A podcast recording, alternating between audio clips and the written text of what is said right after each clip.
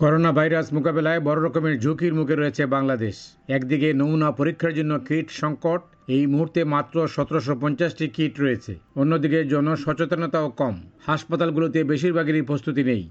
মাত্র দুটি হাসপাতালে বিশেষ ব্যবস্থা রয়েছে। এর মধ্যে বিদেশ ফেরতরা কোয়ারেন্টিনে না থেকে যার যার বাড়িতে চলে যাচ্ছেন। গত এক সপ্তাহে প্রায় এক লাখ মানুষ দেশে ফিরেছেন। এর মধ্যে বেশিরভাগই পরীক্ষার বাইরে থেকে গেছেন।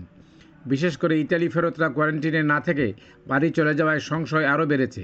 এদের মধ্যে অনেকেই এলাকায় সামাজিক বয়কটের সম্মুখীন হচ্ছেন। বাংলাদেশে রোগ নির্ণয়ের কেন্দ্র রয়েছে মাত্র একটি। প্রতিদিন এক হাজার জনের নমুনা পরীক্ষার সক্ষমতা রয়েছে, যদিও বাস্তবে তিরিশ জনেরও কম লোকের পরীক্ষা হচ্ছে। বিশেষজ্ঞরা বলছেন, রোগ নির্ণয় সঠিকভাবে না হলে কত লোক আক্রান্ত হয়েছেন তা বলা সম্ভব নয়। বিশেষজ্ঞ চিকিৎসক ডাক্তার ইকবাল হাসান বলেন, প্রায় প্রতিদিনই তার কাছে বেশ কিছু রোগী শ্বাসকষ্ট, জ্বর নিয়ে আসেন। তাদেরকে পরামর্শ দেওয়া সম্ভব হচ্ছে না।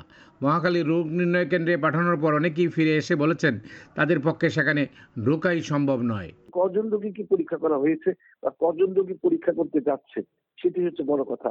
আর যখন যদি আরও অনেক পরীক্ষাগার থাকতো, তাহলে দেখতেন অনেক বেশি সংখ্যায় আমাদের দেশে হয়তো এটা দেখা কিন্তু আমাদের দেশে পরীক্ষাগারের স্বল্পতা মাত্র একটি রয়েছে তাও সরাসরি গিয়ে আপনি পরীক্ষা করতে পারবেন না। অন কলে যেতে হবে। অন কলে যেতে আরেকজন ডাক্তারের রেফারেন্স থাকবে, অনেক জটিল প্রক্রিয়া। রোগতত্ত্ব রোগ নিয়ন্ত্রণ ও গবেষণা ইনস্টিটিউটের পরিচালক ডাক্তার মির্জাদি সেব্রিনা ফ্লোরা মঙ্গলবার জানিয়েছেন, দেশে আরও দুইজন করোনা রোগী শনাক্ত হয়েছেন। এ নিয়ে দশজন শনাক্ত হলেন। ডাক্তার সেব্রিনা সবাইকে মাস্ক ব্যবহার ও এক মিটার দূরে থাকার পরামর্শ দিয়েছেন। গার্মেন্টস কর্মীদের স্বাস্থ্য পরীক্ষা করতে বলা হয়েছে। সরকারের তরফে বলা হয়েছে, কলকারখানা বন্ধ রাখার মতো পরিস্থিতি তৈরি হয়নি। জ্বর হাসি কাশি থাকলে মসজিদে না যাওয়ার পরামর্শ দিয়েছে ইসলামী ফাউন্ডেশন। হজরত শাহজালাল বিমানবন্দরে দুইজন বিদেশিকে পুশব্যাক করা হয়েছে। একজন যুক্তরাষ্ট্র, অপরজন আইভরি কোস্টের। বিদেশি নাগরিকদের জন্য অন অ্যারাইভেল ভিসা আগেই স্থগিত রাখা হয়েছে।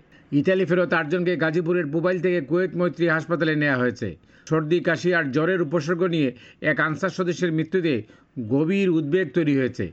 বাংলাদেশ কম্পিউটার কাউন্সিলে কর্মরত এই আনসার সদস্য ছুটি নিয়ে রংপুরে তারা গ্রামের বাড়িতে যান। সেখানেই সম্প্রতি তার মৃত্যু হয়। কম্পিউটার কাউন্সিল কার্যালয়ে কর্মরত বাকি সদস্যদের স্বাস্থ্য পরীক্ষার নির্দেশ দেওয়া হয়েছে। Motiur Rahman Chowdhury, voice of America, Dhaka.